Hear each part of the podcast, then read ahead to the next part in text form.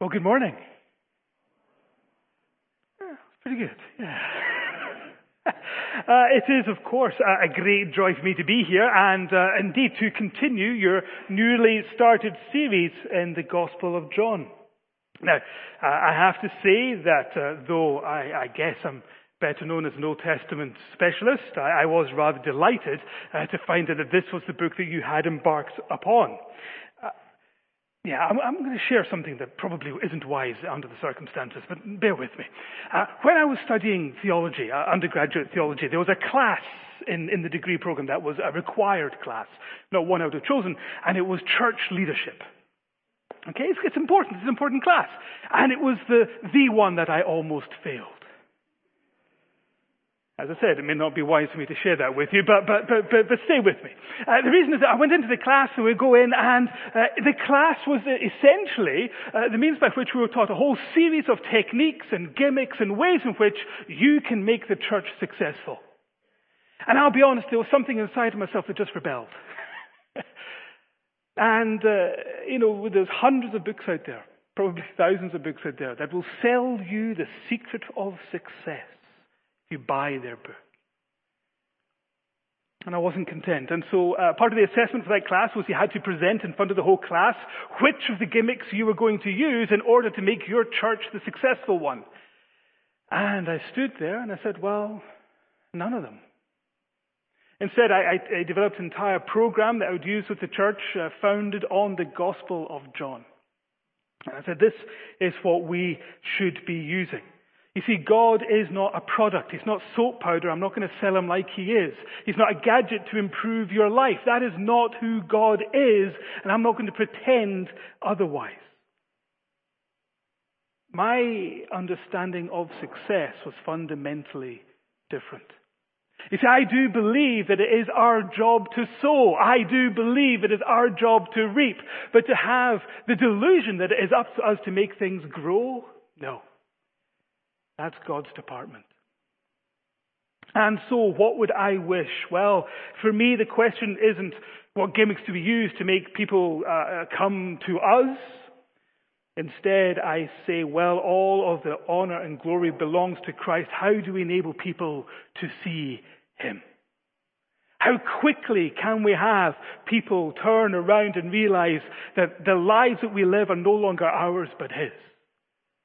How quickly can we turn people to Him? And so I almost failed the class. But I do believe this fully. I do believe that it is the death conquering, all powerful Messiah that we need to turn our eyes to. That's why I love the Gospel of John. I mean, the other Gospels are great, but there's something about John. John, in the Gospel of John, when you're reading it, you really are struck by the sense with which he loves Jesus. Uh, he gets uh, struck by the sense by which he is he's in awe of who Jesus is.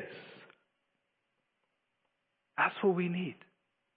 This encounter with Jesus Christ, articulated so well in the Gospel of John. And so, though I had nothing to do with it, I am delighted that this is the series that you are looking at.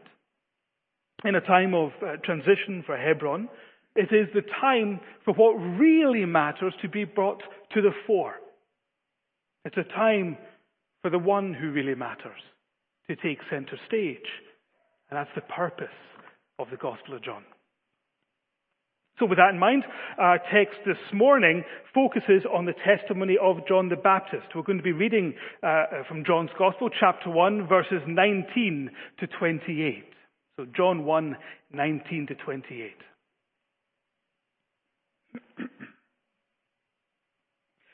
and this is the testimony of John when the Jews sent priests and Levites from Jerusalem to ask him, Who are you?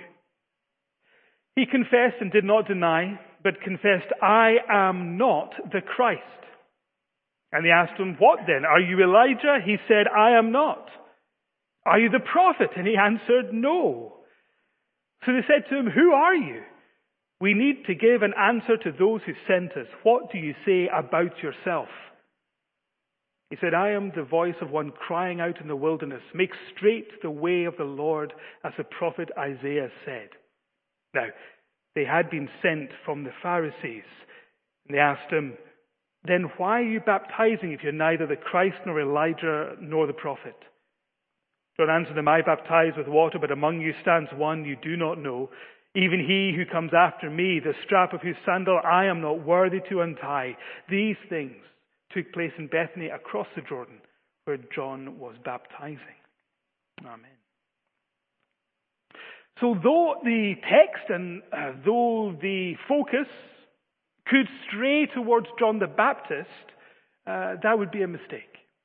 Uh, the whole Gospel of John, as I was saying, points to Jesus Christ. Uh, the work of John the Baptist, again, like the book, is to point to Jesus Christ. This is not about John, this is about his testimony concerning the Christ. As many of you are aware, Christ is the Greek word for Messiah. We will probably end up using them interchangeably. But there's, a, there's, there's this person, this long awaited Savior of the people of God that had been promised and they had been waiting for such a long time, promised in the Old Testament. And it is as his witness that John appears. As we know, the Jewish leaders, uh, the people in Jerusalem, are ultimately going to reject the one that they were waiting for. But for now, this delegation comes out. They're wondering, is John the one? they have been waiting for centuries, and so here he is. They're coming out. They're looking at John. He certainly strikes right. The note strikes right. He looks the part. Is he the one? And of course, uh, he certainly made an impact. Uh, these strange clothes, his commanding call of repentance, the powerful effect among the people. Uh, in fact, uh, the religious leaders are not the only one wondering if he's the Christ. The people are wondering this too. We see that in Luke 3 verse 15. As the people were in great expectation, they were all questioning in their hearts whether John might be the Christ. So it's the, the question on everybody's lips. Now, one of the reasons, actually, that there is a great expectation at this point uh, is that there was culturally at this time an expectation at that moment for the Messiah. Uh, based on a prophecy in Daniel 9, they'd worked it all out that the Messiah was supposed to be turning up around about this time. And so you had lots of people who would try and use that for their own advantage, uh, even uh, political leaders. Uh, there was a prophecy in Haggai uh, 2, verse 9, about the Messiah glorifying the temple. And Jesus will later on make it clear that his body is this temple where God and man uniquely meet. Uh, but even people like King Herod, conscious of this prophecy, uh, did a great renovation project on the temple. So he could say, well, look, I have glorified the temple. I must be the Messiah. even headed.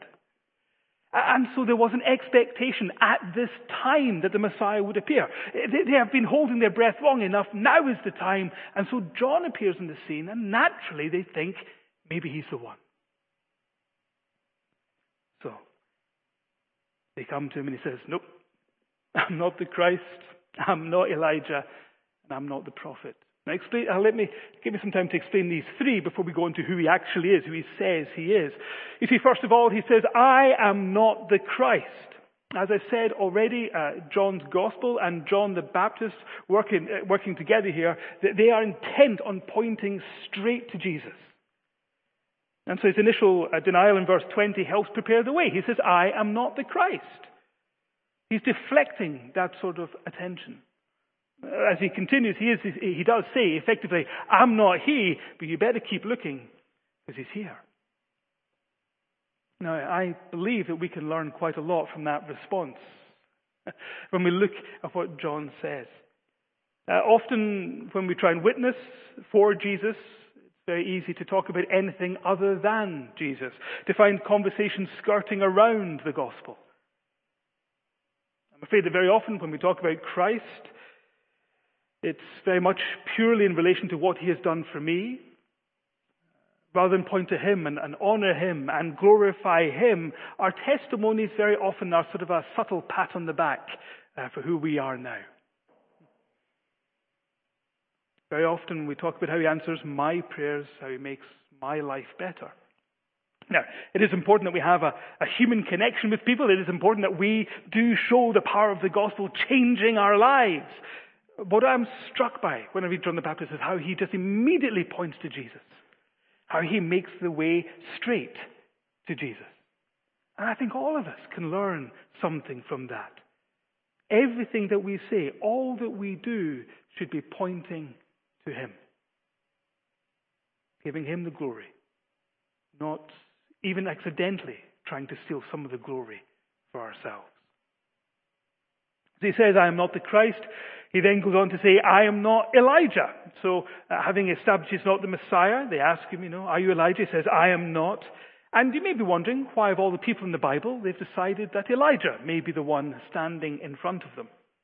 Well, again, uh, this was a, a, rather particular application of a prophecy um, in uh, Malachi, Malachi 4, verses 5 to 6, where there's this expectation that the prophet Elijah is going to return. This is what it says Behold, I will send you Elijah the prophet before the great and awesome day of the Lord. And he will turn the hearts of fathers to their children and the hearts of children to their fathers, lest I come and strike the land with a decree of utter destruction. So very much at the very end, eh, very end of the Old Testament, we have this idea that Elijah is going to return. Now, it should be pointed there's an element of subtlety in that prophecy that the Pharisees weren't really applying.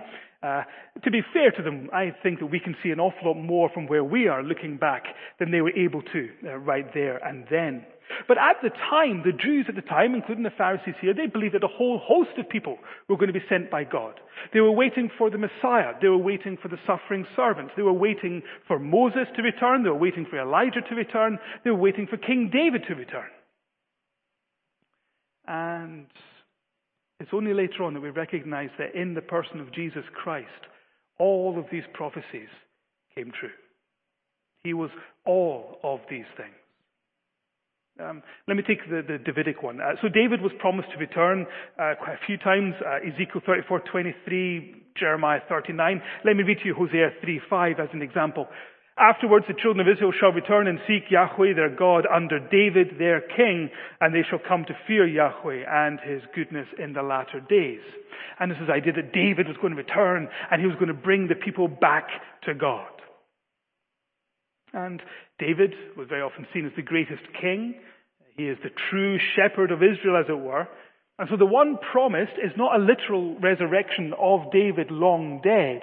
It's that there is going to be one who is to come, who is the greatest shepherd, the one who is to come, who is the king of all kings, the one who is to come, who is going to redeem the people and bring them back to God. I wouldn't settle simply for David coming back to life. I wouldn't settle for a miracle of that king walking in here. I instead see that in Jesus Christ, the King of Kings, the great shepherd, that we can be, be brought back to relationship with God. Elijah, uh, here, he's a representative of all the prophets. Uh, and he was a prophet of incredible power. He had a ministry filled with signs and wonders. Uh, but more, more importantly, he stood when the nation was at a crossroads. The nation's about to plummet off the cliff in terms of turning their back on God entirely. And he stands right there and he sees the people brought back to God. And with the prophecy in Malachi 4, etc., we see that the Elijah to come is going to have a ministry full of signs and wonders, and he is going to bring the people back to a relationship with God. Again, I wouldn't settle for Elijah when we have Jesus the greatest of all the prophets, the one who was filled with all of the, the Spirit and with the ministry filled with signs and wonders, but most importantly of all, to bring humanity back from the brink and into relationship with God. Uh, that's why, though John the Baptist says, I'm not Elijah, um, there are uh, people who say he is like Elijah. Uh, the, the, the angel, uh, Gabriel, tells his mother he would be like Elijah. Uh, Jesus says he is like Elijah because of the kind of ministry he had, pointing people to God, pointing him, uh, people to Jesus Christ. But when he is asked, Are you Elijah? Are you the fulfillment of this prophecy? Are you going to be the one to see the people redeemed? He says, No. He could have said, I've already answered your question. he says, No. Uh, then we have the prophet. This delegation that came to John the Baptist are left scratching their heads. They ask, well, is he not the Christ? And you're not Elijah? Are you the prophet? And again, remember, uh, we see that these are the, the same person, Jesus Christ. It's based on a prophecy and a promise uh, made in Deuteronomy chapter 18, verses 18 to 19, where it says that someone like Moses would come. He would bring the people back. He would speak all the authority of the law. Now, Jesus later on says that, that he had not come to abolish the law, but to be the embodiment of the law.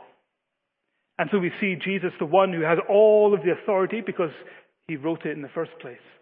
He comes with all the authority of the law as, as, the greater Moses, as it were. And so Jesus manages to be all of these things. But John was not. Uh, so uh, he says, I'm not any of these things. That's not me. I'll point him out to you, but that's not me. You know, I, I find that a great lesson. John the Baptist is the greatest human being that ever lived, according to Jesus. He's the greatest person that ever lived. I mean, my goodness, how he could have boasted to the Jews. He could have, well, I'm not the Christ, I'm not Elijah, I'm not the prophet, but check me out. he could really have done something because, I suppose, compared to any of us, I guess he had the right. The forerunner of the Messiah. But John makes it clear that he is not even worthy to fulfill the lowliest function of a servant, to loosen the sandal strap on the foot of Jesus Christ. So, having said who he is not, he then makes it clear who he is. Verses 22 and 23 in our passage. Uh, so they said to him, Who are you? We need to give an answer to those who sent us. What do you say about yourself? he says, I am the voice of one crying out in the wilderness. Make straight the way of the Lord, as the prophet Isaiah said. What do you say about yourself, John? Nothing. I am a voice. John has one purpose to point people to Jesus. Jesus is the Christ, not John. And so John prepares the way for Jesus and then steps back because he realizes that Jesus deserves all of the glory and the honor and the praise. And so he says, I'm nothing but a voice. Not a voice that is silent, It is a voice that speaks clearly and loudly, that voice that was promised in Isaiah 40, verse 3, which he quotes. So when it comes to us, when it comes to trying to apply a text like that, I think there are two key points that we need to take. Uh, the first is that we should unashamedly point to Jesus Christ. You know, when the delegation came to John, you know, they, they were expecting something. They're expecting great things he points to the greatest thing there is, the greatest person there is. And when we realize it or not, our best efforts at evangelism, uh, our best efforts when it comes to witnessing, is when we recognize our role as a voice, as one who cries out and points somewhere else.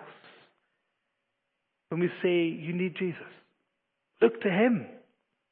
You know, John was not the light that saves the world, neither are we. At best, we're a mirror reflecting some of that light. And we say, this is the one you need. And uh, when, I, when I read about John, I don't know about you, but I look at myself and I think I needed to be more like that. straight to Jesus. Make the way straight. Don't make stumbling blocks of yourself. Don't, don't throw yourself in the road. make it straight to Him. That's the only way that we'll see lives changed. I have no power. I have no ability to change people to see eternal destinations altered, but I know the one who.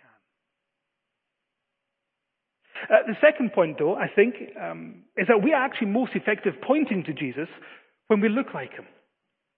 Um, you know, when the delegation came to John, there was something odd about him. Uh, he did look strange.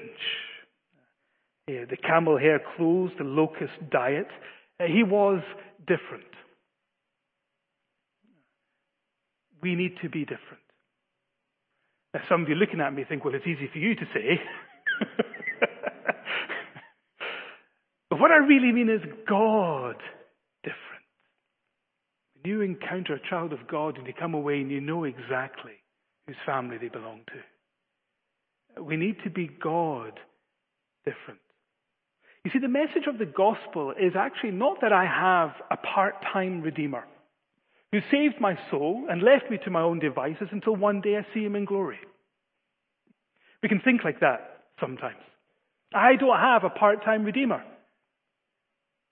I have Jesus Christ who saved me and who every single day saves me from myself. Who every single day is willing to change me and make me more and more into his image. Every single day until I die. The evidence of the power of the gospel should be seen in our lives continually. But we become more like the one that we serve. Uh, I like the, the Tim Keller quote, which says that the gospel is not the ABC of Christianity, it is the A to Z. It is everything. The power of the gospel is not just simply how you start off your Christian life. The power of the gospel is your Christian life. The power of the gospel, seeing you change day after day after day in the power of God. You know, the term Christian means those who are like Christ. And that's what we see in John the Baptist. They came to John the Baptist. He was so like Christ, they thought he might be him.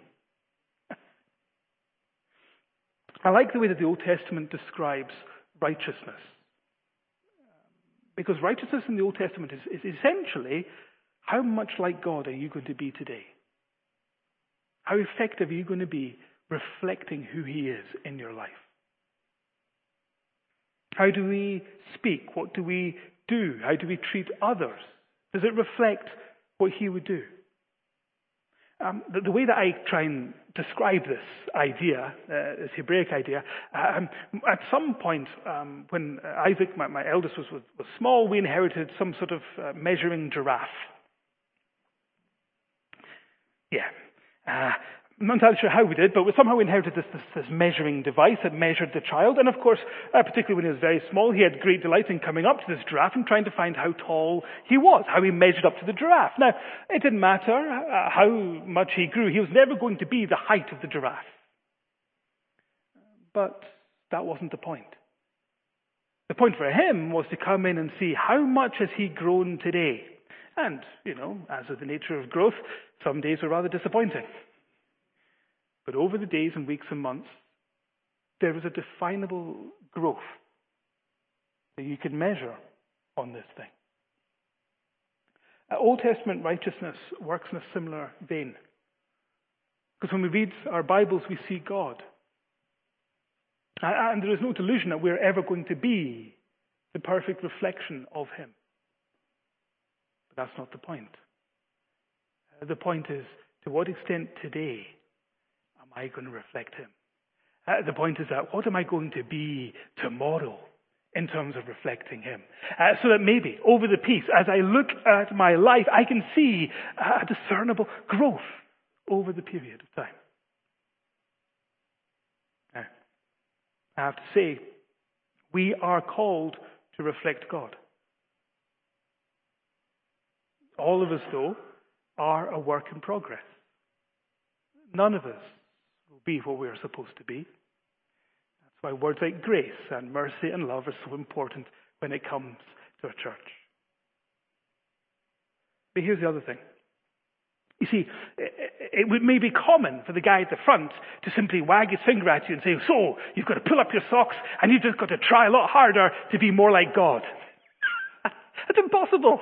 I mean, listen to what I've just said, you know? I mean, I mean, I, I like the ones that I know amongst you, I'm, um, I'm, you know, and I know some of you, but the idea that you could be like God in your own strength is ridiculous. So I'm not going to stand here and condemn you and say, well, you know what, you should be trying harder. that misses the point completely. Because all that does is we end up looking at ourselves and realizing we don't measure up instead of looking at him and thinking, what might he do in me. In order for us to become more like God, we need the power of God.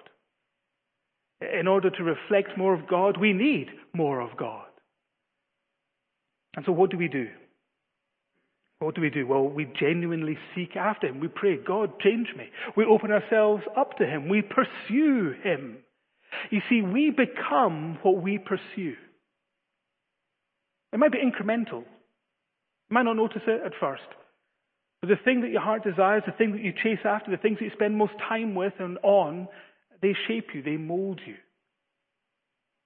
And so the call really is to really open yourself up to God and the wonderful things that He might do so that we could leave here reflecting God. So when we leave here, we would go in the likeness of God and people would know who we are. Not because of anything wonderful about us, but because of the one that we can point to, because of His power and His strength. That is the way that we end up being the proof of what we're talking about. When we say that the gospel changes, and people ask us, really? We can say, oh, yes. Look at my life. Look at him. You want to know if this is real? Let me tell you about him. And in his strength and in his power, we're changed. Let's pray.